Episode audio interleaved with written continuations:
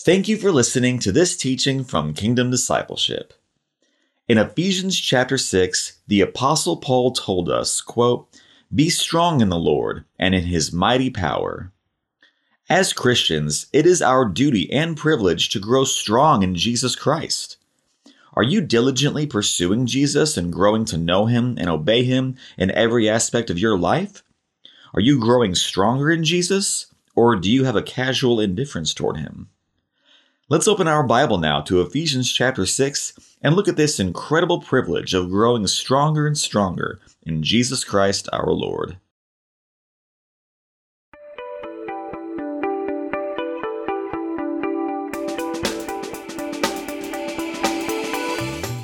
Well, good morning and welcome to another teaching. It is a Monday morning here in Texas and hopefully all just loving on Jesus, spending time with Jesus. Thank you, Lord. Normally we've been doing the teachings on Sunday, but uh, the Kingdom Discipleship uh, leadership team, eight guys, we were away at a uh, at just a, a time away, a, a, nice cabin trip out in the mountains of uh, of Oklahoma, and it was uh, just a it was just a really blessed time, and so we just had a good time of fellowship and community. Um, you know, just a time of ministering to one another and, uh, you know, just, just relaxing. Um, and, uh, you know, and so, uh, we didn't get home till late, you know, till yesterday afternoon. And so, uh, here we are Monday morning. Thank you, Lord. So, um, today we're, we're beginning Ephesians 6. Um, next two teachings, Lord willing, will be Ephesians 6, and we'll have completed the book of Ephesians. Just been an incredible, incredible story. We just, man, it's been good. Father, we thank you for your word. We thank you for your mercy, your favor, your goodness, and your grace on our lives, Father. We thank you for this book of Ephesians. We just thank you that we have our Bible, Father, in the name of Jesus. Wow, Lord. But Father, we do above all thank you for Jesus, our only Lord and Master and and King and Savior. Lord Jesus, we thank you for becoming a human man for us. We thank you for living a perfect life for us and dying a torturous death for us. And we thank you that you're alive and risen this day, and we worship you today, Lord Jesus. Holy Spirit, we ask you to lead us and guide us now as we open your word. We ask that you would give us eyes that see, ears that hear, and hearts that understand. In Jesus' name in Jesus' name. Amen and amen. All right. Thank you, Lord Jesus. Okay. We're going to do verses today, maybe be, uh, maybe what, 1 to 10, maybe even 1 to 12. We'll see how far we get. Ephesians 6, verse 1 Children, obey your parents in the Lord, for this is right.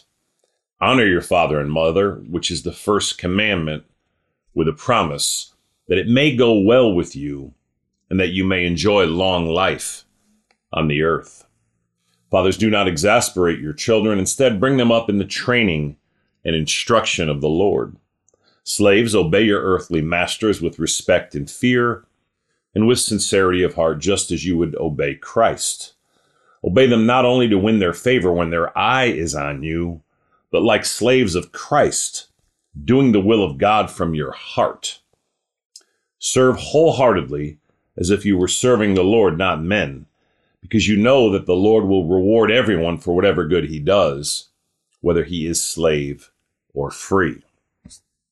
And masters, treat your slaves in the same way. Do not threaten them, since you know that he, who is both their master and yours, is in heaven, and there is no favoritism with him. Finally, be strong in the Lord and in his mighty power. Put on the full armor of God so that you may take your stand against the devil's schemes. For our struggle is not against flesh and blood, but against the rulers, against the authorities, against the powers of this dark world, and against the spiritual forces of evil in the heavenly realms. Wow. Thank you, Lord Jesus. Okay. All right, good stuff. Um, again, Paul is just uh, giving you know his concluding remarks here. Um, you know, remember in the first three chapters of Ephesians, he he laid down, you know, all that's been accomplished for us in Christ. Um, he explained our position in Christ, who we are in Christ, right? Um, all that our heavenly Father has done in Christ in in bringing us all together. We all have equal access, whether we're Jewish or we're Gentile, which means we're not Jewish. Um, we all have equal access to our heavenly Father in and through Jesus Christ our Lord. And so he does that in the first three chapters. He gives he gives incredible prayers in chapters one and three, and then in chapters four, five, and six, he he you know he outlines how we're to live our lives in light of all that's been done for us in Jesus. Once we we understand and have received Jesus Christ as our Lord and Savior, and that happens as he says in verse uh, verses eight and nine in Ephesians two, uh, Ephesians two. For it is by grace you have been saved through faith. It is the gift of God, not of works, so that no one can boast.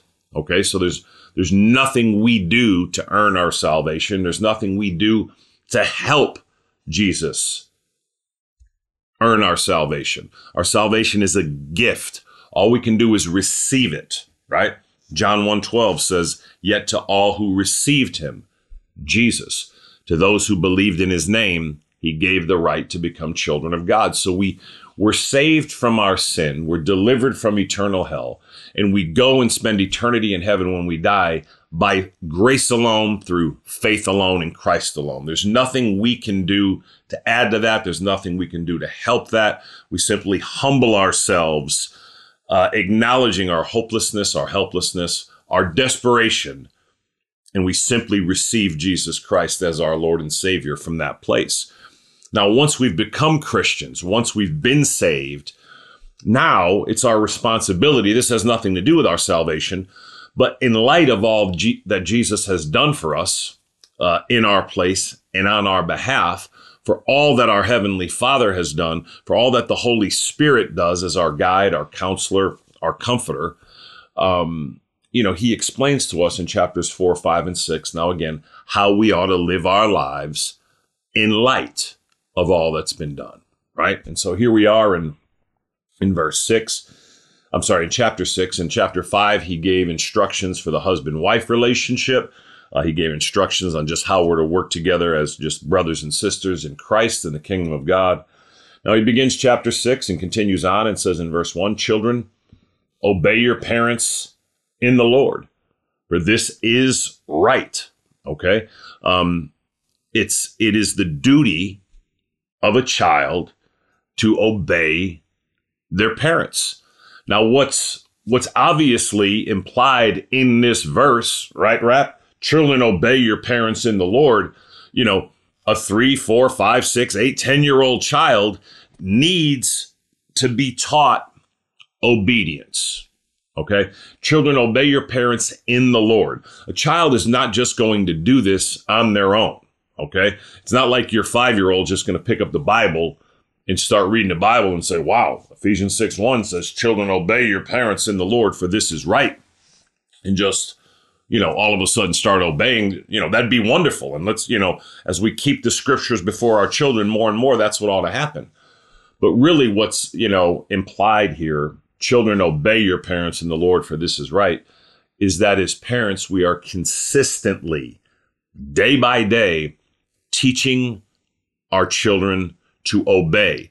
And to obey who? To obey Jesus. Now, certainly, you know, your, your children ought to be obedient. Your young children, I'm talking about minor children now, um, underage children, ought to be obedient to your parents. Okay. Well, we ought to obey our parents. We ought to, to honor them. Um, obviously you don't, you don't obey a parent that's, that's, that's, you know, telling you to do something sinful. Um, and you know, there are very, very few parents that would ever tell a child to do something sinful. Um, but children, obey your parents in the Lord, for this is right. So, as a parent, uh, our you know our greatest duty is to obviously show our children the love of Christ, to continually have the name of Jesus on our lips, but to to have a lifestyle, right, Wendy, of teaching them to obey okay?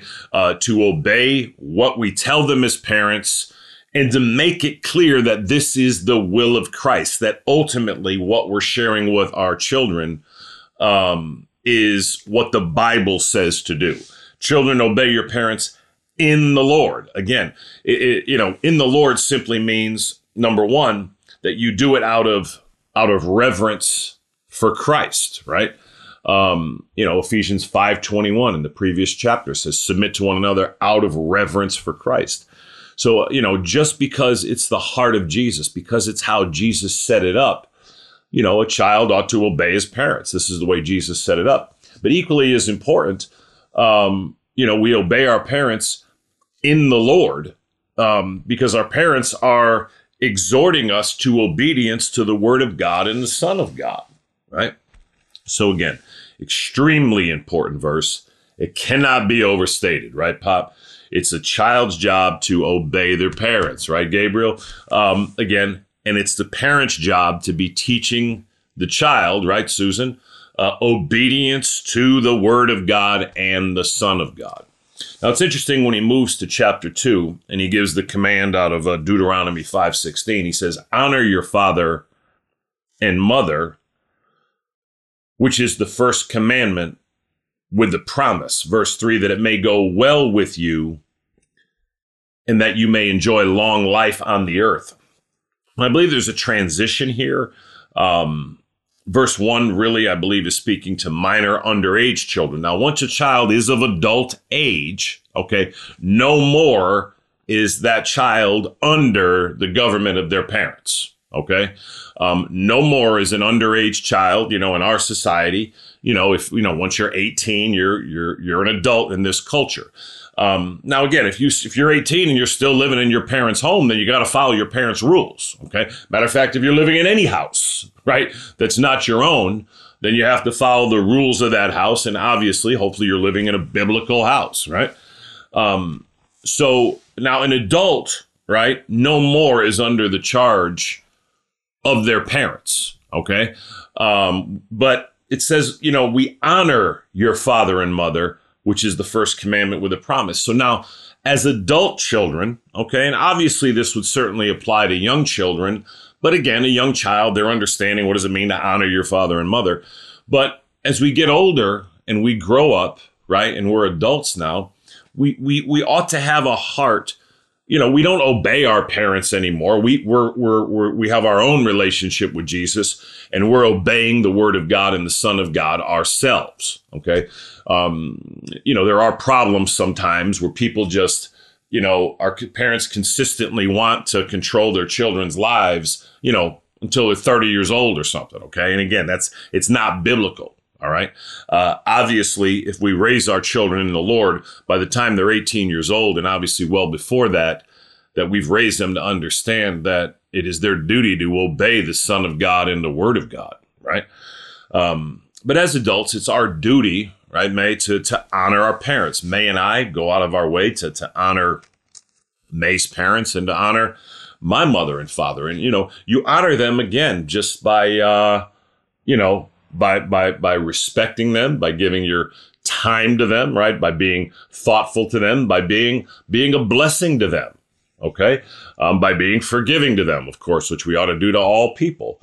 Honor your father and mother, which is the first commandment with a promise, verse three, that it may go well with you, and that you may enjoy long life on the earth. Do you have a lifestyle of honoring your father and mother? And again, now if you're a child and you're even whatever 9, 10, 11, 12 years old, you ought to be beginning to honor your father and mother. Obviously, when you obey them, you are honoring them, right? Um, again, as an adult now, you, you ought to be obeying the Lord. Okay. You're not really honoring your father and your mother anymore as a 30 year old person you know when you obey the lord because you have your own relationship with the lord but you honor them by by being thoughtful to them by spending time with them by remembering the fact that you know all that your parents had done for you and really you know looking to show them in return just the the blessing and the love and the thoughtfulness and the care you know that your parents have given to you. Again you you honor them you know we understand that our parents made mistakes and they, did, they didn't do everything perfect but you look for the good that your parents did do. You look for the fact that you know the lord brought you into the earth through your mother and father and you know you forgive them for the mistakes that they made um, and you're thankful for the things that they did well right? And, and there's a blessing that goes with that. Honor your father and mother, which is the first commandment with a promise, Paul says, that it may go well with you and that you may enjoy long life on the earth. Again, it's a big deal, right? Um, you know, um, you know, and certainly this means again, um, your your parents and your in-laws, right? When you get married, your in-laws become your your you know your mother and father-in-law. And you ought to have a lifestyle again of honoring them, of being thoughtful of them, of praying for them, right? Of, of being respectful of them, right? Um, being selfless toward them. Verse 4. Um, Fathers, do not exasperate your children. Instead, bring them up in the training and instruction of the Lord. Obviously, this would apply to mothers as well. What does he mean by this? Uh, he means don't be uh, you know, don't be condescending to your children. Don't talk down to them. Don't be belittling to them. You know, basically, don't be sinful to your children. When it says don't exasperate your children, it's certainly not saying don't exhort them to obedience. Okay. It's not saying to not strongly, it is our duty as parents to strongly exhort our children to obedience, right? And of course, you know, even if we have 20 year old children and it's, you know, they're not walking with the Lord, it's, it's our, you know, we still, of course, you know, want to exhort them. Again, they're not, they're not, they're not the same as the, when they're, they're younger children, right? And they're living in our home and they're under our charge. But when it says fathers do not exasperate your children, again, it's really, you know, it's speaking to fathers and mothers. Um, you know, don't act in a, in a sinful, belittling, overly harsh, you know, mean, you know, hurtful way towards your children. Okay. Um, and that's something we can do as well out of, you know, sometimes we can get very frustrated and irritated with our children. And, and as parents, we can actually act in a sinful way toward them. Okay. And that's just something, you know, um, and all of us have made this mistake. And it's something we just, uh, you know, we want to repent over, right?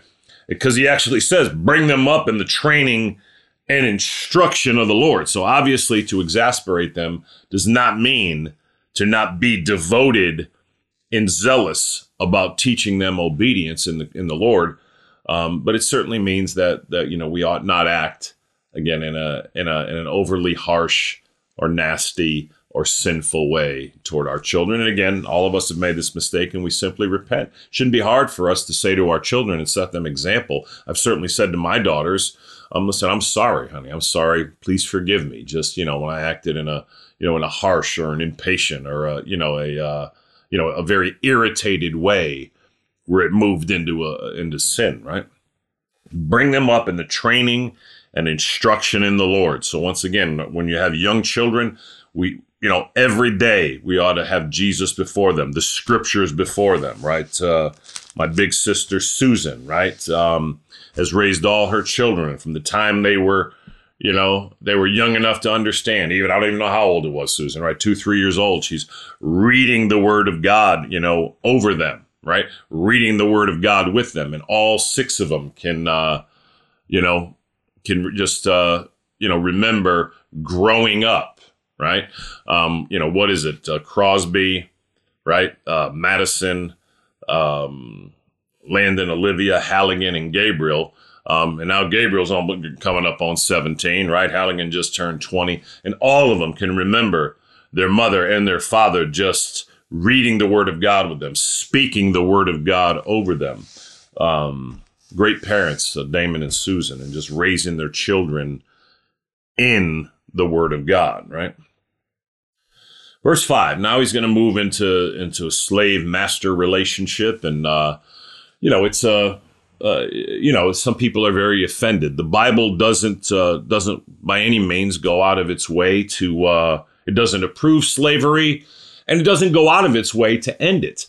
Um, you know, uh, scholars say that you, you know Jesus came into the world during a time, right, two thousand years ago, where slavery was a reality. Now, it wasn't it wasn't the same kind of slavery we experienced in England and in certainly in America. Um, you know, but it, it, it was a it was a cultural reality. Okay, when it when it says slaves obey your earthly masters, really it's it's speaking to us about the employer employee relationship, right? Um, but what's interesting, um, you know, is that Paul here, um, you know, in First Corinthians 7, Paul makes it clear that if you're a slave and you can gain your freedom, you know, do it.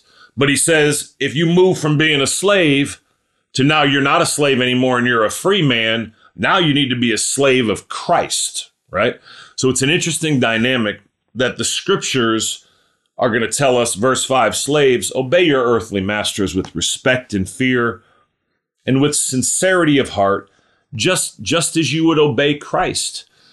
Um, verse 6 obey them not only to win their favor when their eye is on you, but like slaves of Christ, doing the will of God from your heart. Serve wholeheartedly as if you were serving the Lord, not men, because you know that the Lord will reward everyone for whatever good he does, whether he is slave or free.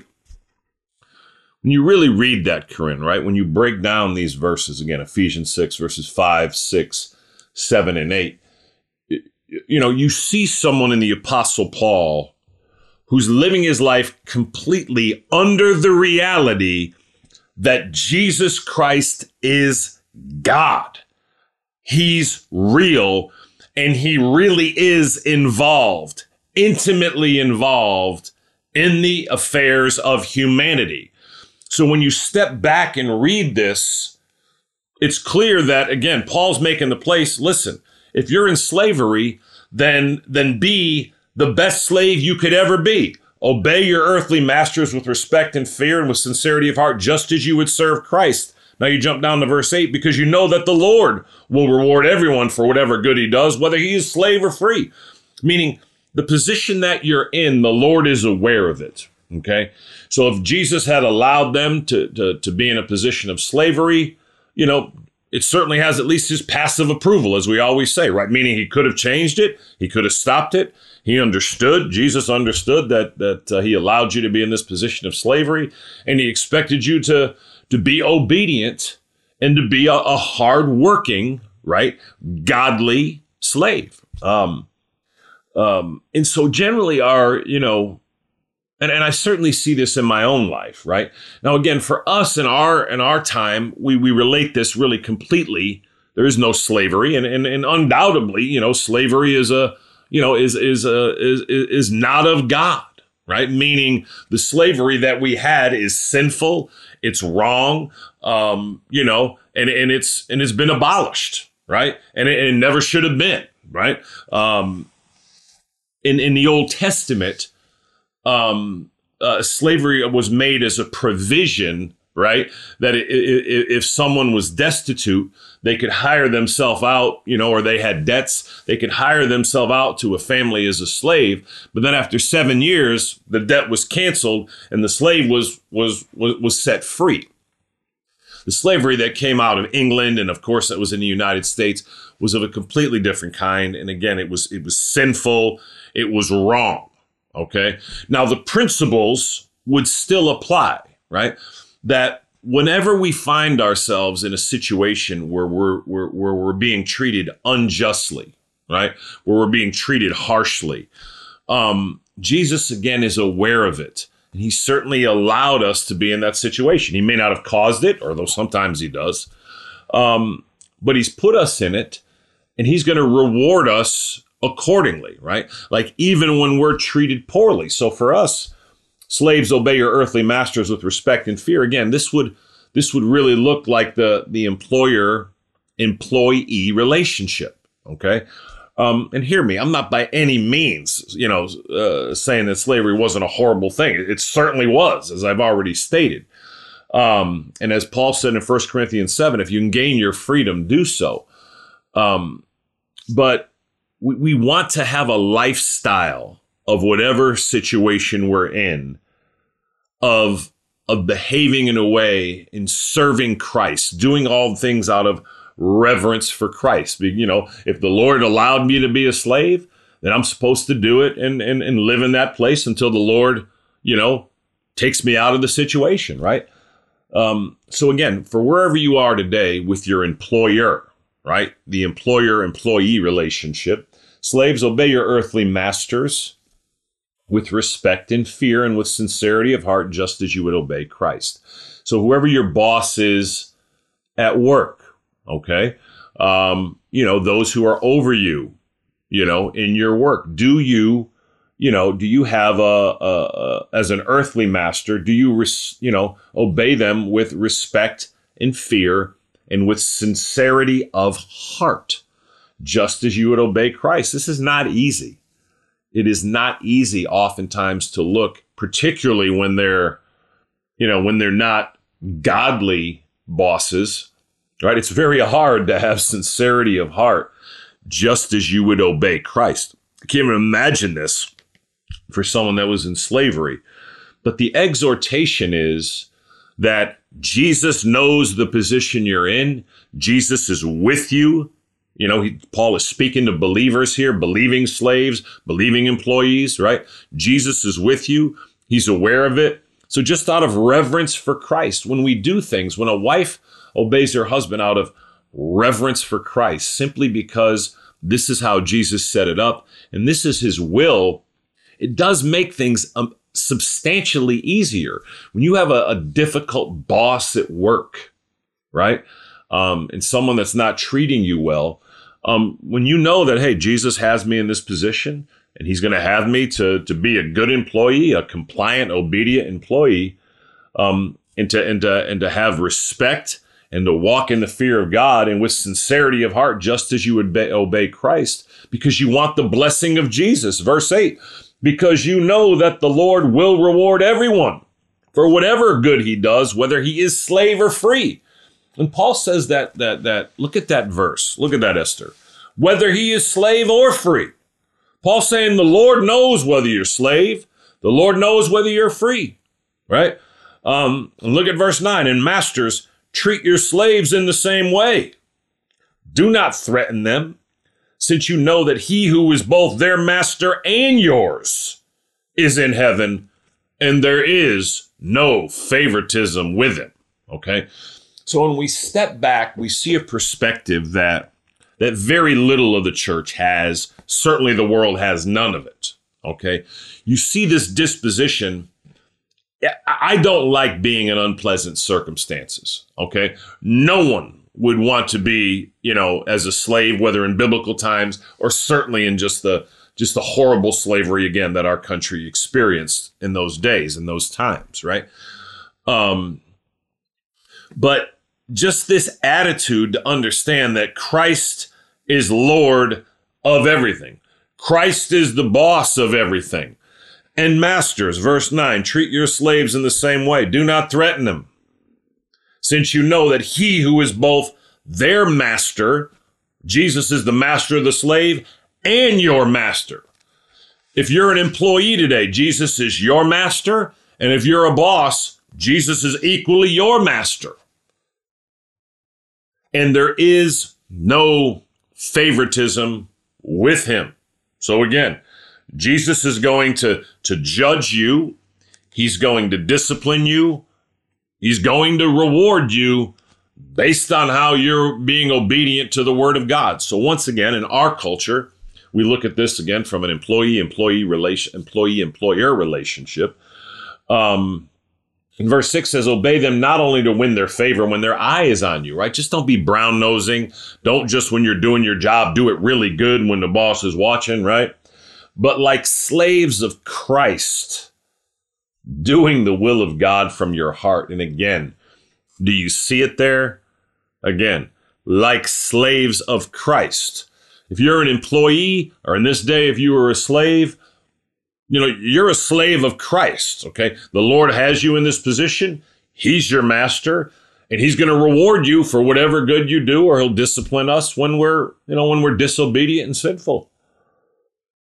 Obey them not only to win their favor when their eye is on you, but like slaves of Christ, doing the will of God from your heart.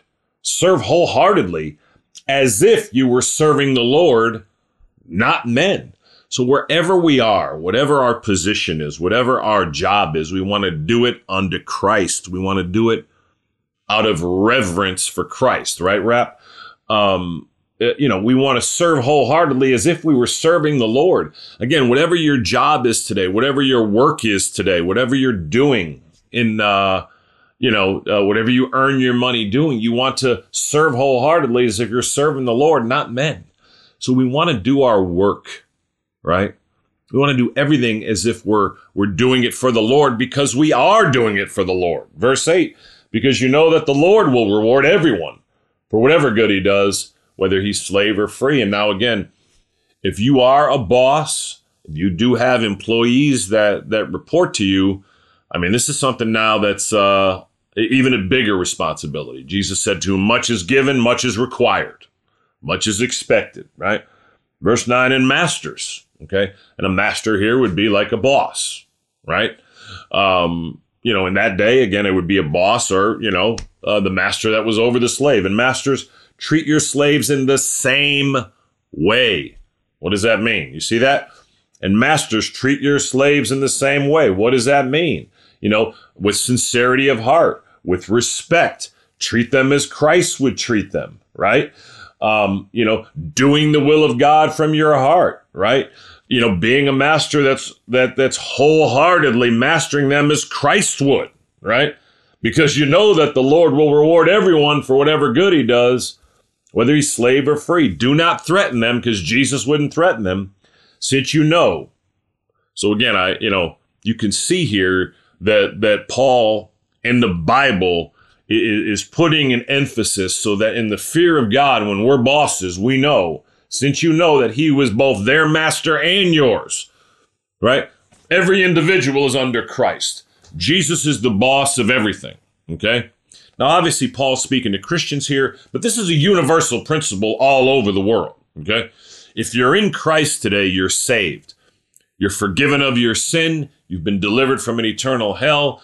God the Father um, is your heavenly Father. Jesus is your Lord and Savior and Master and King. God the Holy Spirit is your guide, your counselor, your comforter, and you'll go to heaven when you die, right? Um, but if you're not in Christ, your sins haven't been forgiven. Ultimately, only an eternity in hell awaits if you don't receive Christ. But nonetheless, these principles are still overarching principles built in to the fabric of the universe, okay? Jesus is aware even of unbelievers you know, unbelieving bosses that are not treating their employees well. And even then, you know, he'll either reward or discipline. Okay. Um, Jesus is ultimately Lord of all. Okay. If we've humbled ourselves before him, if we've received him, may, as our Lord and Savior, if we're trusting and relying and clinging to Jesus alone for the forgiveness of our sin and the salvation of our soul, then we're saved right? We're saved from our sin and we'll and we'll ultimately go to heaven when we die and we have relationship with the triune God.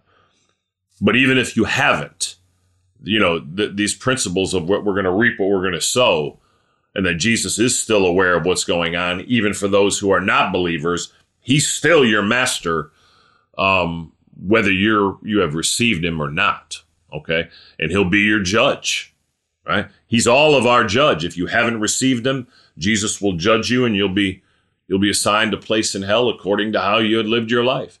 If you have humbled yourself before Jesus, knowing there's nothing you can do, you're hopeless, helpless, and, de- and hopeless, helpless, and desperate, and you have received Him as your Savior from that place, knowing there's nothing you can do, then you'll go to heaven and you'll be given a reward, you know, based on how you used your time, your gifts and talents, and your money and the advancement of the kingdom of God and the Son of God. No one has the same punishment in hell and no one has the same reward in heaven, but Jesus is the judge of all of us, right? Remember, was it John 5 where Jesus said, The Father judges no one, but has left all judgment to the Son. Wow. So again, I, I want to want us to really see this this picture when you step back and look at it. Paul is not really Paul's concern is not our position in life, um, whether we're a boss, whether an employee, whether we're slave, whether we're free. Uh, he wants us to have this perspective that Jesus is over everything. Jesus is aware of your position. Now, like I said in, in uh, Corinthians, uh, 1 Corinthians 7, Paul said, if you're a slave and you can gain your freedom, do it. But That's just so you can be a slave of Christ. Okay. Uh, you know, those who were not as those who were Christians that were not under slavery, it's our job to be a slave of Jesus Christ. Jesus is we're all slaves of Jesus Christ, okay? If we're if we've received him as our savior, then we're we're spiritually alive. We're children of our heavenly Father, but we're slaves of Christ, okay? Now you can't serve Christ well until you've received him. But make no mistake, Jesus is the master, the Lord, the owner of everything. Hmm. And there is no favoritism with him. Okay. That, that ought to be sobering to us. So again, Paul's trying to move our perspective from humanistic, worldly um, thinking that has nothing to do with Jesus. Okay. Um, all evil, right, is only fixed in Christ. There is no cure for any evil, right? Racism is evil. It's sin. Okay. We cannot fix it by humanistic, worldly thinking. It's just lipstick on a pig. It'll, it'll never work. Only in Christ can, can evil be extinguished. Okay. Um, and there is no favoritism with him. Um, we live in a world, we live in a culture, and the church doesn't does a very poor job of this. As Christians, we need to do a much better job where we're understanding that without Christ, there's no fix to anything. There'll be no fix to social injustice. There'll be no fix to racism. There'll, there'll, there'll be no fix to inequality. Just, just all the things we try to fix in society, you can't fix them without Jesus because he's the master of everything. And only in Christ and through Christ and by compliance to Christ and obedience to his word and faith in him can, can any wrong be fixed? Can any sin be made right? Verse 10. Finally, be strong in the Lord and in his mighty power. What is he saying here? Finally, in light of everything I've just said, really, you know, um, in chapters four, five, and six, but really in, in the whole thing. Finally, in light of everything I've said in chapters one, two, three, four, five, and now six. And remember, Paul didn't put the chapters in there, but in light of everything I've written you now, finally, boom, be strong in the Lord and in his mighty power. Basically, now do everything I've told you to do in this book, right, Jesse? Finally, be strong in the Lord. Be strong in Jesus and in his mighty power. Okay. Everything I've written to you now. Okay. Give yourself to it fully so that your walk with the Lord, your devotion to the Lord, right, Jason, is strong. It's meaningful. It's substantial. Mm. Finally, Gwenda, be strong in the Lord and in his mighty power. Wow. Golly, Uncle Dennis. Finally, right?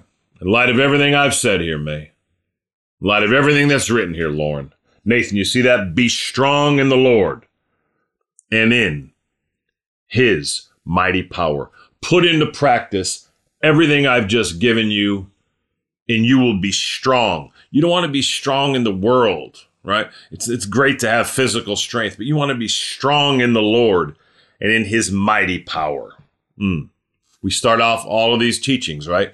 You know, hopefully you're loving on Jesus, spending time with Jesus. All this helps you to be strong in the Lord. When you when you do everything that Paul has written in this letter and obviously in the whole Bible, you're growing to be strong in the Lord and in his mighty power, right?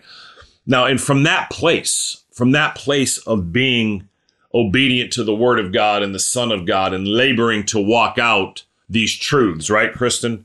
From there, you put on the full armor of God, verse 11, so that you can take your stand against the devil's schemes. If you're not strong in the Lord, armor's not going to do you much good, right? If you take a soldier, for instance, um, you know, and he goes out and, uh, you know, and, you know, he's not very strong and you know the soldier just doesn't you know is just is very weak right you could put all the armor on him you want but when he goes into battle if he's not strong right?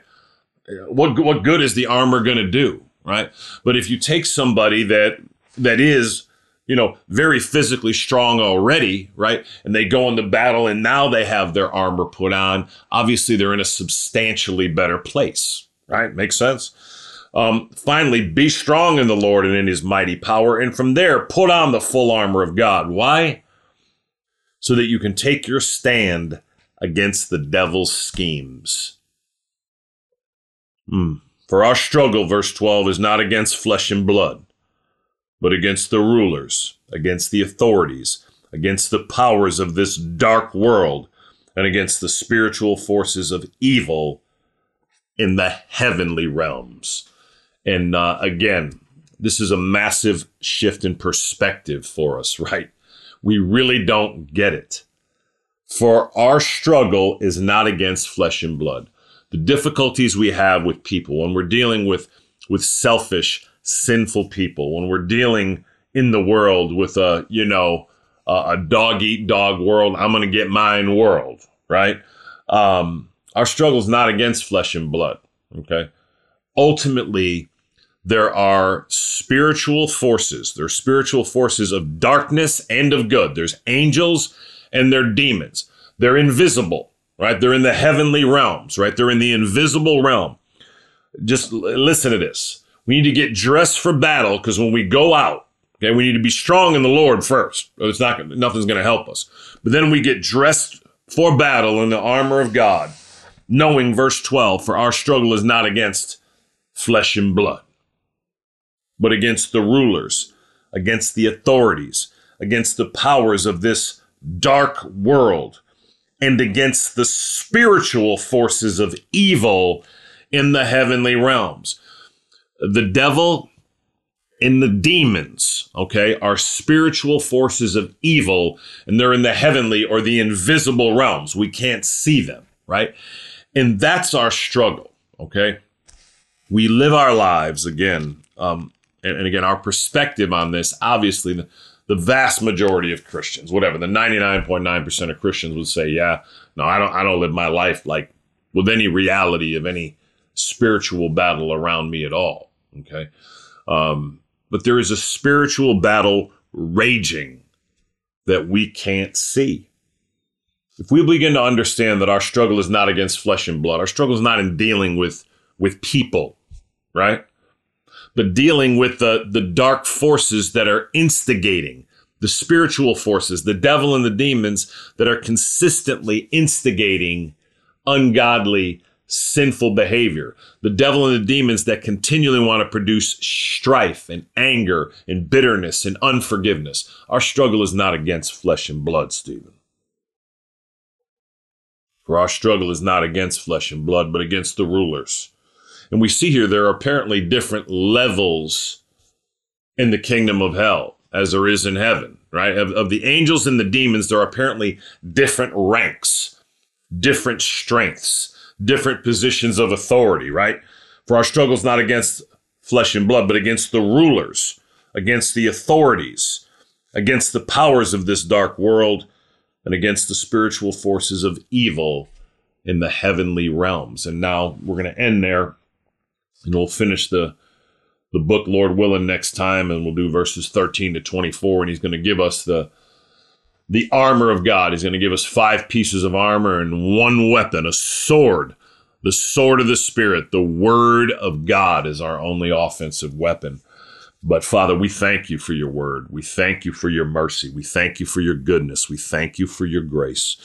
Father, I do ask you to help us to remember. Holy Spirit, have mercy on us that we would remember that our struggle is not against flesh and blood. Our struggle is not dealing with other people, but against the rulers, against the authorities, against the powers of this dark world, and our struggles against the spiritual forces of evil in the heavenly realms and the in the invisible realms. Father, I do pray holy angels around us, one and all today. I ask you to keep the devil and all demons far from us, Lord. I pray a hedge of protection around us, Lord. And I do pray, Lord, that you would seal this, this armor of God to us one and all, Father. I'd ask you to seal to us the, the helmet of salvation, the breastplate of righteousness, the belt of truth, the shoes of peace, Father. We do pick up the shield of faith with which we can extinguish all the flaming arrows of the evil one and the sword of the spirit. We pick up the sword of the spirit which is the the word of god the holy spirit inspired word of god. We pick up our bible father. Father i do ask you to help us to to just to to serve others lord to serve our earthly bosses as we would as we would serve you jesus. I, I do confess i have failed in this my whole life lord. And i do ask you to to forgive me. Help us, Lord, to have an attitude of serving wholeheartedly, as if we're serving you, Lord Jesus, and not men or women. Because we know, Lord Jesus, that you will reward us. You'll reward everyone for whatever good he does.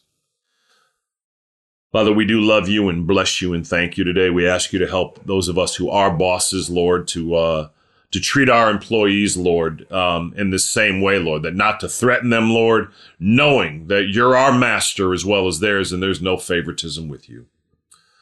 Father, we honor you and bless you. Holy Spirit, we ask you to seal this message to our hearts now. We ask you to give us eyes that see Jesus and ears that hear him. Point us to Jesus, we pray, Holy Spirit. In Jesus' name, amen and amen.